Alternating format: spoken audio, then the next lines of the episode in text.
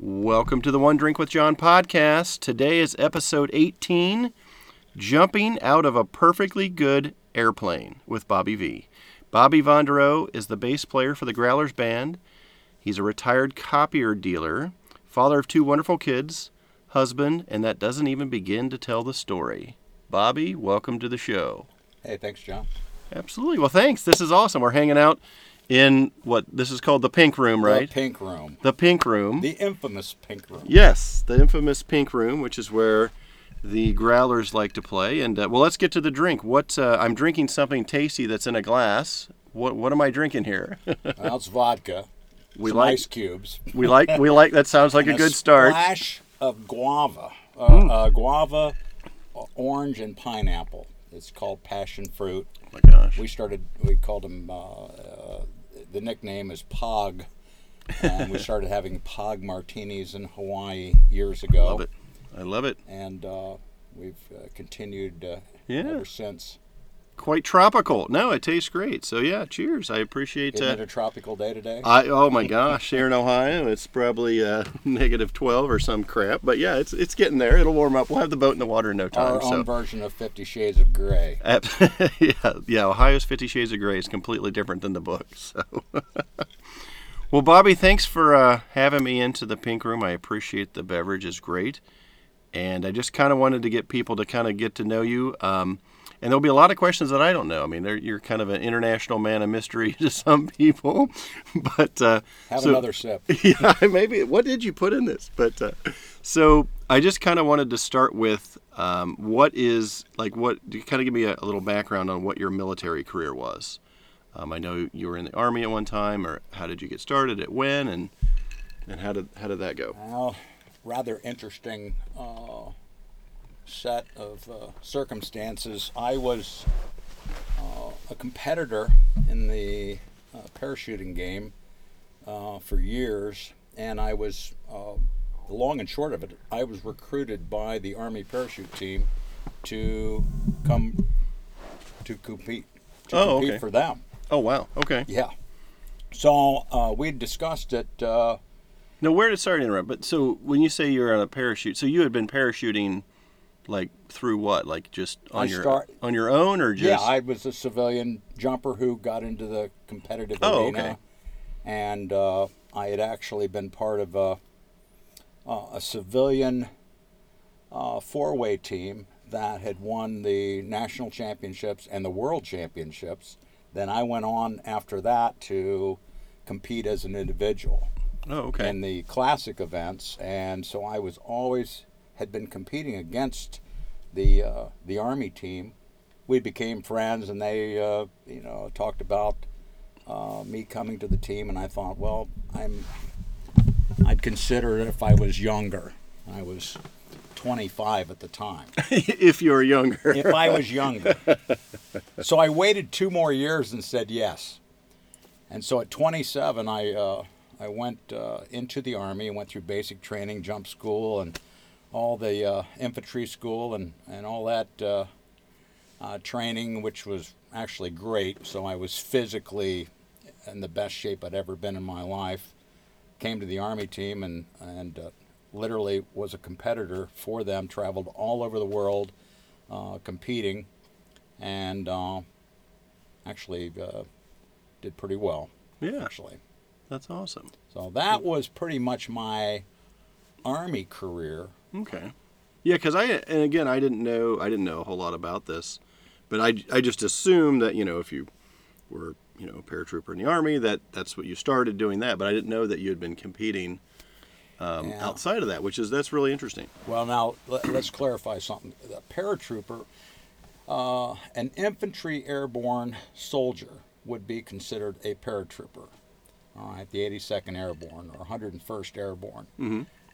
Those are real men doing real manly things. I was involved in the sport of parachuting or skydiving, and so that's what I was involved with. But soon after I left the Army team, I was picked up by the Air Force Academy and offered a coaching job there. So KB and I loaded up the buggy and moved to Colorado Springs, and there we were in charge of their entire parachuting program. For the Air Force, okay. Correct. Wow. There's 4,000 cadets at the academy, okay, all aspiring to be fighter pilots. Wow. And if you are going to go to flight school, you will have your jump wings. So yeah, so that's part of their training that they have, like, yep, required. Well, that makes sense. If you're going to, yep, be a fighter pilot, you probably need to know how to jump out of a plane at some point. Well, you need to be able to get out with the confidence, knowing that you can exit the airplane or exit the jet or whatever, and do it successfully and safely. So this is a confidence builder that really protects the Uncle Sam's investment. They can, sure, replace the plane, but they can't necessarily, yeah, replace the pilot. So, yeah, well, that makes perfectly good sense, though. Plus, I think the confidence too. Correct me if I'm wrong, but if they're in a serious situation, that they know that they can maybe dig a little deeper, knowing that they're exactly, confidently jump out at any point and be safe, depending on what the situation is. Well, there's no substitute for experience, and right, that's just an asset that each and every cadet has to have in order to go on to a flight school. Now, how long is that training course that they have to go through? Like, how many months, or is it? I don't know how it's set up. Or it's basically a 4-week period. If I'm not mistaken, it's been a while since I've been there. Sure. But, you're not 27 anymore, right? Well, I was 31 when we went to the academy, and but Airmanship 490, AM 490, was your basic learn how to jump out of an airplane program at the academy, conducted by the cadets, under the supervision of the cadre, and then I would oversee the entire cadre. Oh, but nice. The cadets that were the instructors for the basic program were also members of the parachute team.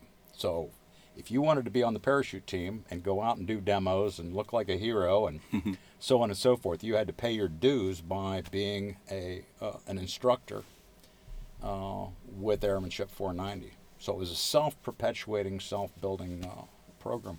Oh, that's interesting. Yeah. Was there amount of jumps that they had to take that were required, or was that just who part, like, the team? Yeah, to get through the course, basically. Well, to get through the course, they'd make five free fall, not static line, 5 free wow, fall parachute jumps. Wow. And those were 10-second delays, so it was. Quite the confidence builder, but a fabulous program at the academy, and never been an incident other than a sprained or broken, sure, ankle or leg, but you can get that walking down the street. Yeah, I mean, I slipped and almost killed myself on my front porch, so I can imagine. After your drink today, you may want to be careful. Yeah, that's true. Yeah, I think in my podcast with Randy, he had mentioned that Bobby likes to make some strong drinks. That Randy I made. Who? Yeah, exactly. Yeah, after this podcast, I'll be like, I've never heard of the guy. But so let's go. Let me go a little bit farther back if I can. When was the first time you parachuted? Like, what were you thinking? What were you what got you into that? And wow, what was that experience like? If you can, yeah, kind of put, or if you can remember, but no, we're going away. I may need another drink. Yeah. Actually, it was one of those things. As a child, mm-hmm, I think I saw a photo. They had pictures back then. It was black and white, but yeah, no. It was etched into stone. It was, yeah. There was hieroglyphics, but yeah. More of a cave drawing, right. But I was just totally fascinated by it all, and I thought that's what I want to do. And so, at 13, I used to go to South Dayton Airport. It was actually called South. Now it's called Moraine Air Park. Yeah. At South Dayton Airport, and they used to jump there, and wow, I hung out as a little kid, and when I was about to turn 16, you could jump when you're 16 as long as you had parental consent. Mm-hmm. So my parents knew what I was up to. So I took a consent form home and asked them to sign it so I could make a jump, and they told me to go to my room and they would discuss this, and I'm sure they may have had a cocktail right then. I would have. Yeah, that would have made sense. And they came back and did exactly what they should have done. They said, not no, but hell no. And that's a good answer. It was, and thank God they did. So at that time, you had to be 21. 16 with parental consent or 21. Okay. Well, a buddy of mine came back from Vietnam. He said there was a couple things he wanted to do, and jump out of an airplane was one of them. I said, holy cow, I've been waiting my whole life to do this. So off we went in 1970 to Xenia at Greene County, mm-hmm. and went out and made a jump, and it literally changed my whole life. I mean, that's probably the best way to put it. I am the person I am today as a direct result of all the people that I've met in the sport, but and I had a tremendous amount of great people, men and women who were mentors, and I needed a swift kick in the ass at that time. To keep me going, and it's an extremely disciplined arena, which once again was perfect for me. Which is what you needed at the time. It got me off racing, got me away from racing motorcycles. Now that's some serious nonsense there. Right, yeah. So you went from the safety of jumping out of a plane as opposed to racing a motorcycle. It seems safer. So anyway, that's what started it, and I literally fell in love with the sport, and I think I made my first jump on Father's Day. Yeah. And which was in June. I made one jump in June, two jumps in July, I think a half a dozen jumps in August. Wow. And then I made I want to say I made 60 or 70 each month thereafter, and I literally in a year I made 1,000 jumps. Oh my God. So I kind of went off the deep end, to say the least. So what was it? And I've never parachuted. It's kind of on my bucket list. But then, of course, when I look at my life insurance policy, they exclude things by that. But I do want to do it. I probably should have done it before I got married. I don't know if my wife would let me do it now, but it's something I may do at some point in my life. But so what? Explain to me, like, what was it that just kind of hooked you? Like after that first time, like what was the rush of that? Like what? If you can explain, what it was that got you. It's real simple. I have no death wish. I'm all about living and raising hell. But in all seriousness, it's all about wanting to fly. Mm. You ever had a dream about flying? Mm-hmm. You ever wanted to be like Superman? Yeah. That's as close as you can come to doing that. That's interesting. The only difference between you and a bird is you can't go back up. Right. But you can do a lot of the things, if not all of the things that a bird can do, except go back up. So it's unlike anything else that I've ever experienced. And so it was unbelievably addicting. Mm-hmm. It was, I've never been addicted to anything other than this. Mm-hmm. And it was, in a way, it was a great addiction, and then somewhat of a horrible addiction as well. I mean, it consumed me. Yeah, that's interesting. Yeah, no, that makes perfectly good sense. The flying, the sensation of that. Yeah, so it wasn't even really the adrenaline rush of the jump. It was more of just that feeling of being weightless and flying like a bird. I mean, the if you're not scared stepping out of a plane your first time, or second time or 10th time, but your fears are taken over by your confidence and your abilities. And it's a very procedurally oriented program. So you need to be able to know without a doubt that you can execute the necessary emergency procedures. That, coupled with the your experience and this constant confidence building that comes with each and every jump, then it's kind of out of control after that. Yeah. Then comes the real joy of the sport. Yeah, that's interesting. So how many years did you do that as a civilian? Compete and things, and what were the competitions like? Because again, I don't know a bunch about this, but I'm just curious. Well, there's a variety of events today, but back in the old days, back when men were men. No, there were. It was relative work, which is a group of people in the air together that are completing different formations.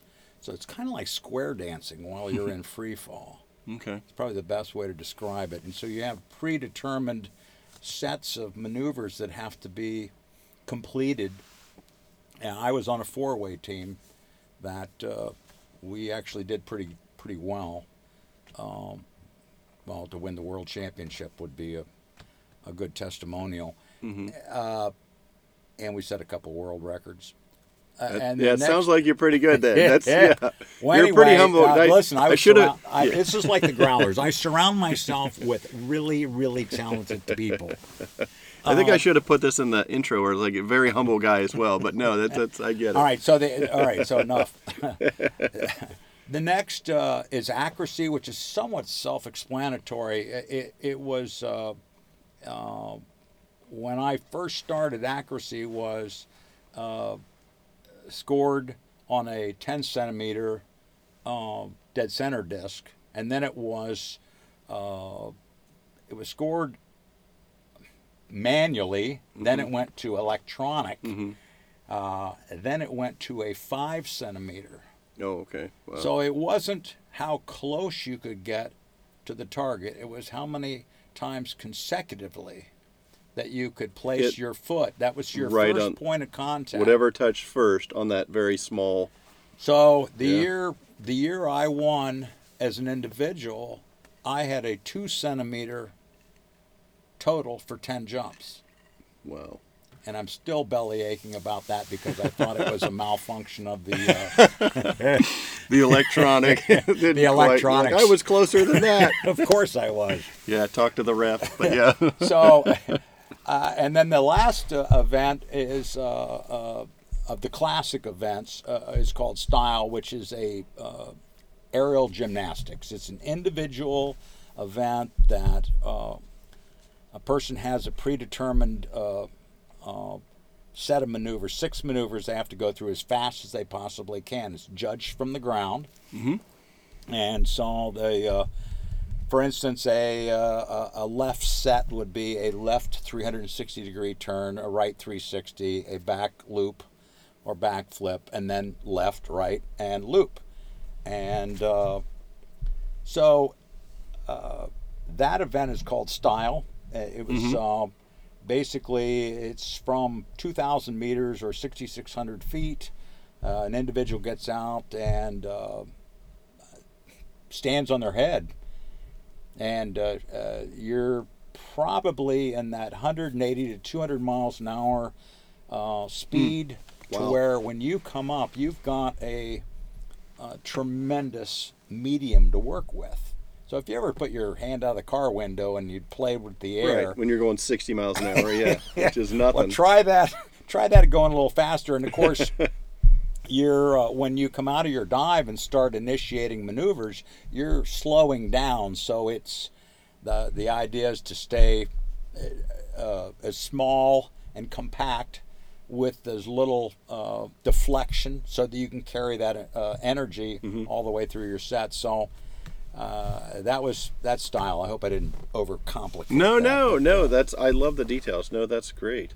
That's interesting. So those were the events that I was involved with in my during my time. Yeah, that's awesome. So what? So when? Trying to think if you've got. I know you've got some great stories. So I was trying to think of like what would be a good one. Like what was like the scariest jump you had, or what was the I don't know, or anything that comes to mind. I think that would be really interesting to hear about. So. Well, it's probably the most memorable jump was not it was at the completion of a competition in Yugoslavia, which is no longer former Yugoslavia, right? Former Yugoslavia, and it was in Visar, Yugoslavia, and in the Adriatic Sea, and it it involved an accuracy jump where you had to land on a buoy, not a 10-centimeter disc, a buoy, and then swim for 50 yards. And, oh my God! So it's like a triathlon or something. Oh my gosh! And so the whole town came out. And there was hot buttered rum everywhere. So everybody in town and on these boats that were judging, everybody was drinking. And it had gone from being a beautiful late summer, early fall day to cold and miserable. And I'm in an airplane that is full of Russians, East Germans, and... if you can imagine the odoriferous quality that came from European hygiene or lack of. Yes, I can imagine. And it was the worst smelling locker room I'd ever been in my life, and there wasn't much ceiling, which meant that we had to get out low, and I don't like getting out low, and I had a parachute that opened slow to start with, because from style events where you're moving really fast, you don't want it to open fast. You want it to open slow so it doesn't rip your head off. Right. So it doesn't stop you that quickly. Exactly. That makes sense. Sure, I get it. Well, now I've got to get out of a plane going low and slow, and... It hit a buoy and swim 50 yards. All I wanted to do was get out of the plane because it smelled so bad. So I get out, and all my friends were teasing me anyway because they knew I didn't like it. And so I screamed when I went out of the plane, but I was bound and determined I was going to win this thing because I used to swim in college, and I had just won the Adriatic Cup in accuracy. So I thought, well, this is going to be great. It's got my name written right all up your alley, like absolutely win-win. Yeah. So I get out, get open, and you had to basically kind of unbuckle yourself, for lack of better words, before you hit the water, which gets a little unnerving to say the least. Sure. So you're kind of sitting in a swing set at 500 feet. Going, I hope I don't fall out of this thing, but you need to be able to get out of it to swim. Right. All so you have to be ready. Yeah, because if you land in the water with it on you, you're going to have a hell of a time getting out of it, I'm assuming. I'm laughing because I already know I know the punchline to this story. So I come in, run my approach, put my foot on the buoy, kind of dislocate my shoulders in a way to get out of my harness, and swim like there's no tomorrow, because I want to win the prize. And I get up, I touch the buoy on the other end, look over at the judge's boat, thinking that I'm going to see somebody flash me a time, because it was all based on the time from how quickly you swim, point A to point B. Sure. I looked up and they were peeing. Everybody was peeing off the boat. They were all drunk. Oh no! I didn't even come close to winning at all. I wasn't even on the also attended list. Oh, you weren't even the top 10. Like it wasn't even. I wasn't even the top. A good friend of mine did win the thing, but he was one of those long and lanky, go a million mile an hour swimmers.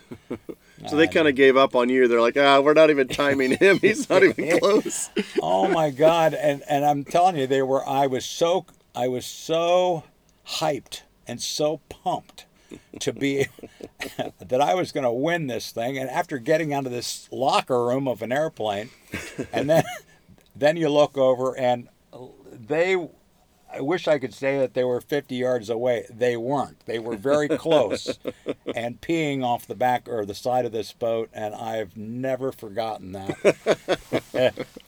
That's awesome. But lots of, to really answer your question, I don't have a lot of jump stories per se, but I have a lot of people stories. Mm-hmm. And the cool part about competing internationally was meeting all the different people, of which I still have contact with, and yeah, that's great. They, we need to be reminded every now and then how good we have it, regardless of what you read in the press. Oh, absolutely, absolutely. We are very blessed, and I don't use that phrase very often, but. Oh, we have a lot of good things going on here, and there's a lot of people that wish they were here, too. No, well, I mean, there's a reason it's called a third world country. Like, we have our first world problems, and it's like, yeah, I mean, we're just so blessed to be here. I totally agree. And I think, traveling and being and seeing other people and seeing other places the way they live, and it just, that has to just open your mind up to how blessed you are to come back, to be in the United States. So, and kind of to answer, to take us full circle, mm-hmm. I decided it was time to do something else. So I did what I swore I would never do, and that was I got involved with the family business. So I made my 4,000th jump and kind of packed my stuff away and said, I'm off to something new and exciting. And here I thought that what I was doing was pretty tough. And then all of a sudden you get in the corporate world and you realize, hey, it's kind of tough here too. Right. But it's all about drive and desire. So I was fortunate enough to just carry that intensity that I had for years into the corporate world, and it all kind of worked out. Yeah, I mean the skills, it's going to be the same. Even from sports teams and things, which is similar to what you did. All that. I remember talking to you about a couple months ago. We were talking about parachuting and how you're teaching them how to do it, and how it was so much is mental, and how I think that makes totally good sense, because the physical part of it is a big part, even like playing football or whatever it is. Like, yes, the physical part is part of it, but then when it comes down to the competition, it's mostly mental. I tell you what, I had a pretty good competitive record over the years, but had they ever held the competition during training, there have been a lot of different names on the trophies. Yeah, I knew a lot of people that were really, really good, but they just couldn't get it together when the curtain went up. Mm-hmm. And so when you talk about mental, it's so mental. But not just in the parachuting arena, mental and golf and gymnastics or whatever. Sure.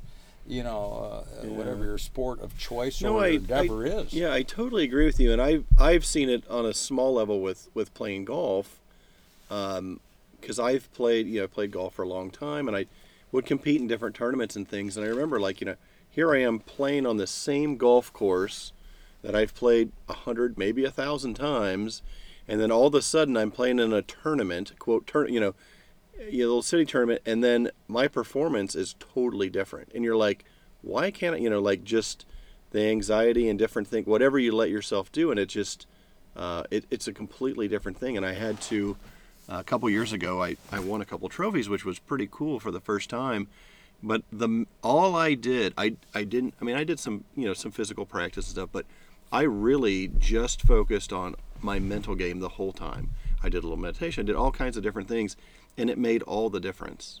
I learned that, and it would make sense too from most people too, is I learned that from performing extremely poorly, because it was just like our league. We're playing a league, and it wasn't even the championship, first thing in the league, and all of a sudden, all year long I played awesome, and then all of a sudden, now that it's a league tournament, I just totally horrible, and it was all mental. It was like, what have I done? So yeah, it's interesting. The tail end of my career, shall you say, I most everything I did was coaching.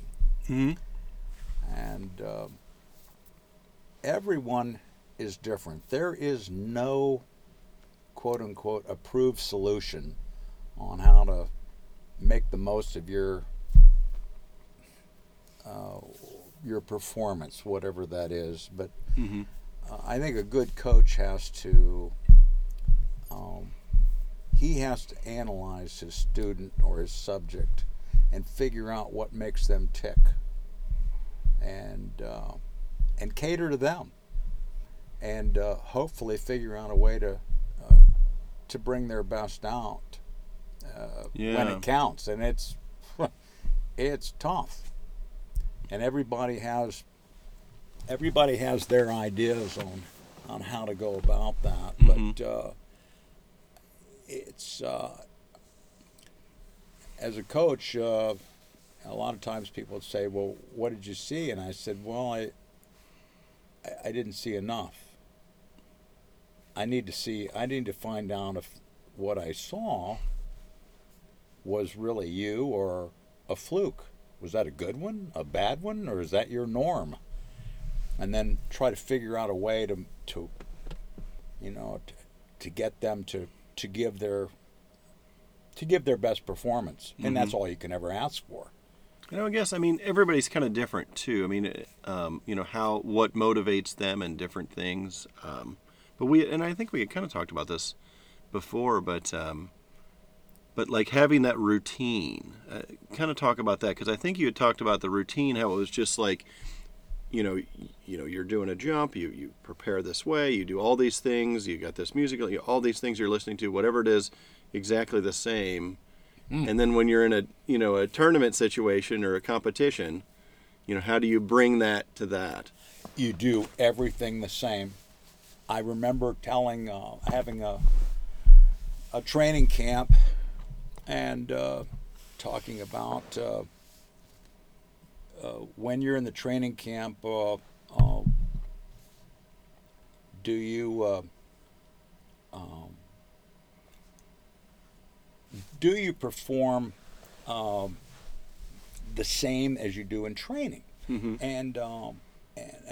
And what I'm trying to get to is, I'd say, well, now when you go to the meet, do you ever have a beer or a drink? No. What do you normally after a end of a day's training or whatever? And they go, well, yeah, but this is the world meet, or this is the nationals. Well, why would you change there? That's your first mistake. You need to keep everything the same. You got to run what you brung. And too many times we're our own worst enemy. It's absolutely, yeah. And easy to say, tough to do. It is. It really is. But no, that's a really good point though, because you get in this routine, and then you're on this big stage, and then you change it, and you're like, well, no, you have to do the same thing. You've got to get your mindset in that same comfort zone or whatever it is to just perform. I remember years ago it was a Paul McCartney song. I think it was Paul McCartney and Wings. But the song was called Just Another Day. Just Another Day. She gets up in the morning and she wets her hair and da da da da da. I remember some of the lyrics. Right. It's just another day. And I remember humming that tune to myself. Thinking, this is just another day. What I need to do is carry my daily routine into this competition, and if that's good enough, so be it. If it's not, at least you can say, I did my normal routine. It's just another day. And too many times people overamp. They get all excited about this big stage that we're on, and they somehow, some way, maybe think that they need to be someone or something that they're not, and it does nothing but get them in trouble. I think you should embrace the moment. Yeah, embrace it, because I love it, and be thankful that all that adrenaline. You talk about adrenaline, jumping out of a plane. Well, when you're that leaves relatively quick, but when you're competing in an international event representing your country, and you realize that your performance can make a difference, you talk about adrenaline.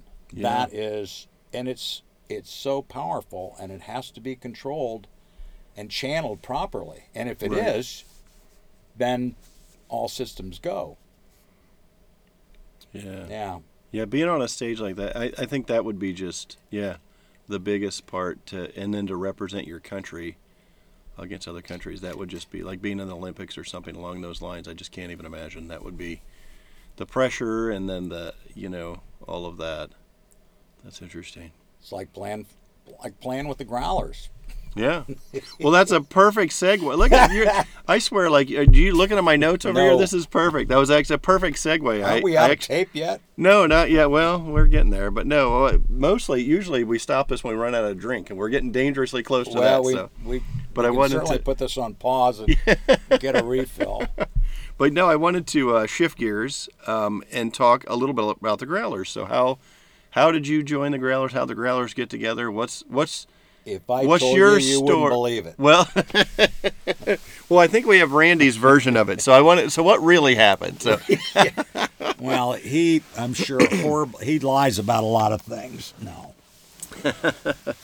In all seriousness, I had seen Randy play with another band at the lodge years ago, and I thought, holy cow. These guys are really good. And that guy, whoever that guy is, he's a real talent. And I remember Sean Spath coming to me going, what do you think of that? And I said, boy, those guys are great. And he goes, this is their last gig. Really? He said, they're breaking up. And I'm thinking, why? He said, the bass player's quitting. I'm thinking to myself, I'm a bass player. Who knows? And anyway, I played in high school as a bass player, and played through all the all the little bands that we had back in the '60s. And anyway. Randy and I would run into each other and exchange, greetings, but we never said or did anything. And Weedle asked me to get involved with a kind of a fundraiser event that I think Barry and Anita Wall's house had burned. Oh, when their house had burned. And, so we had a little fundraiser at the lodge. Yeah. And Weedle and I played. And actually, Weedle played, and I kind of accompanied him. And so when we finished, Randy walked up to me and he says, "I didn't know you played guitar." And I said, "I don't. I'm a bass player." Thinking, maybe I'm planting a seed. He said, "We ought to get together sometime." And I looked at him and I said, "Don't tease me. I'm ready." So he asked me, he said, "Let's get together." And I'm thinking, oh, this will be fun. I can find out if the two of us fit. And he goes, "You know a drummer?" And I thought, wait a minute, I thought it was just going to be you and I. And I said, "Well, actually, I do. He's my next door neighbor." And I hear him beating on the drums, you know, above his garage, and it's all, you know, it's like, okay, it all became, you know, history in a way. Right. So we all got together, and almost on a dare. Yeah. And I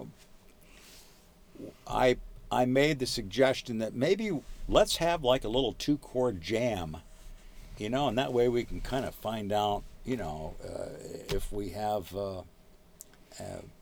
if there's a fit. Yeah, a little chemistry, or if you guys, because you got to get along. Exactly. Yeah, there's so many dynamics to that. Sure. So many dynamics. And Randy, who we didn't even know each other, really. Right. We knew of each other, but we didn't know each other. And he looked over and said, "I don't want to. Let's not play a two-chord jam. Let's play a song." And I thought, well, here we go. We're gonna this will either be something, or we're going down in flames. Yeah, this is gonna be great or horrible. Yeah, exactly. And he said, he looked at John and I said, "You guys know Crossroads, which is an old Cream song that everybody and their brother knows." And we nodded our head and said, "Yeah." And he looked over at John and said, "Okay, John, take us." He didn't even know how to spell John at that time. And he's going, take it from the top. Take it in. And we played that song, and it went from beginning to end. And when it was over, I went, "Oh, there's something magical happening here. Something's going on." I love it. So we've been laughing our ass off ever since. We guys just have such a good time, and it shows when we hear you guys play, we see you guys play. I mean, you guys are just having so much fun. All right, and I love that. Now let me ask you a question. Yes, here's my drink starting to kick in here. Yeah, yeah. When you interviewed Randy, did he actually tell you about his background and his family? Yes. Okay. Yes. Listen, this guy is the real deal. I completely agree. Randy. He's extremely humble as well. He's also one of the nicest people, but he has some serious talent. I kind of feel like in listening to his whole story, I learned so many things about him, which I had no idea. And I kind of feel like he's one of those guys where he's just always this close, like just a little close from actually, you know, making it huge. He just, you know, he was on so many different bands. I mean, I was like, you know, taking notes, listening to the podcast. I'm like, oh, you know, recording that. I was like, oh my gosh, he was on that band. I've heard of, you know, Astro. It was just, it's pretty impressive. His resume is pretty crazy. So, well, you know what? Here's the most important thing that people need to know about Randy. He's a great guy. Absolutely. He's a good guy, and to me, there's no finer compliment. He's just a good guy, and that means that he would give the shirt off his back to anybody who ever needed it. 100%. I mean, 100%. I consider him a friend, and I mean a real friend, not an acquaintance, a friend. And same for John. You talk about how lucky are we? Absolutely. It's not just, and here's something that everybody needs to remember. There's three guys that make noise, but there's really six of us. And the dynamics are so great that all of us, we're like a family. Absolutely. And which means that we, you know, we have our arguments, but we sure. genuinely love each other. Yeah. And we play together. Yeah. And we play together. Yeah. So I couldn't ask for anything better. Period. Yeah. And every now and then we, you know, actually, you know, make some music. Put some music together, too. Well, so. Yeah, here's something else, too. It's been an observation of mine and others. It's not our band. It's the Lakes Band. Yeah. Everybody yeah. has a... They. You talk about... yeah. Everyone... has embraced the Growlers. Oh, absolutely. And, oh, we love them. And own. And, absolutely. And we think that's pretty great. I mean, yeah. quite honestly, it's how wonderful to well, be able funny, to share. Well, it's funny, and I said this on Randy's podcast, too. I told him this, and I was just like, wow, I listened, I forget the first time, you know, because we've been out here like 3 years, but I forget the first time we heard you guys play. But we went to, you know, I don't know if it was at the concert at the Marina or whatever, and I was like, wow, those guys are pretty good. And then, you know, and nothing against anybody else, but, you know, we have some other people play and stuff. And I'm like, wow. I was like, I don't know if we can afford them to play. If they didn't live out here, maybe they wouldn't come out. But I just really think, and I, you know, I worked at bars and stuff where we booked bands, and I'm not musically talented, but I can usually hear something pretty good. But I've always been pretty impressed. I'm like, wow, these are, you know, these guys do a good job. And I think a lot of it, you know, just what you said, comes through. Like, you guys just get along so well, and it's just like a family. So it's a wonderful chemistry, and there's only three of us. I mean, we're a right? three-legged stool. And Lord help us if one of us, you know, right falls off. Yeah. But there's a bond and a chemistry like no other, and yep. It's been one of the cool things in my mm-hmm. In my scrapbook, shall you say? Yeah. I've been blessed enough to have a lot of chapters mm-hmm. and some pretty cool ones, but this is pretty cool too. And, yeah. and it's not just me. KB's yeah. involved. Yep. Yep. As well. Your wonderful wife, absolutely. It's pretty cool. Yeah. To say the least. That's cool. Well, Bobby, this has been awesome. I really appreciate it. We're dangerously out of drinks here, so we got to wrap up this podcast. I'm going to have links to everything in the show notes at onedrinkwithjohn.com, as always. And Bobby V, thanks, man. I appreciate it. Thank you, sir. It's been awesome. Appreciate it.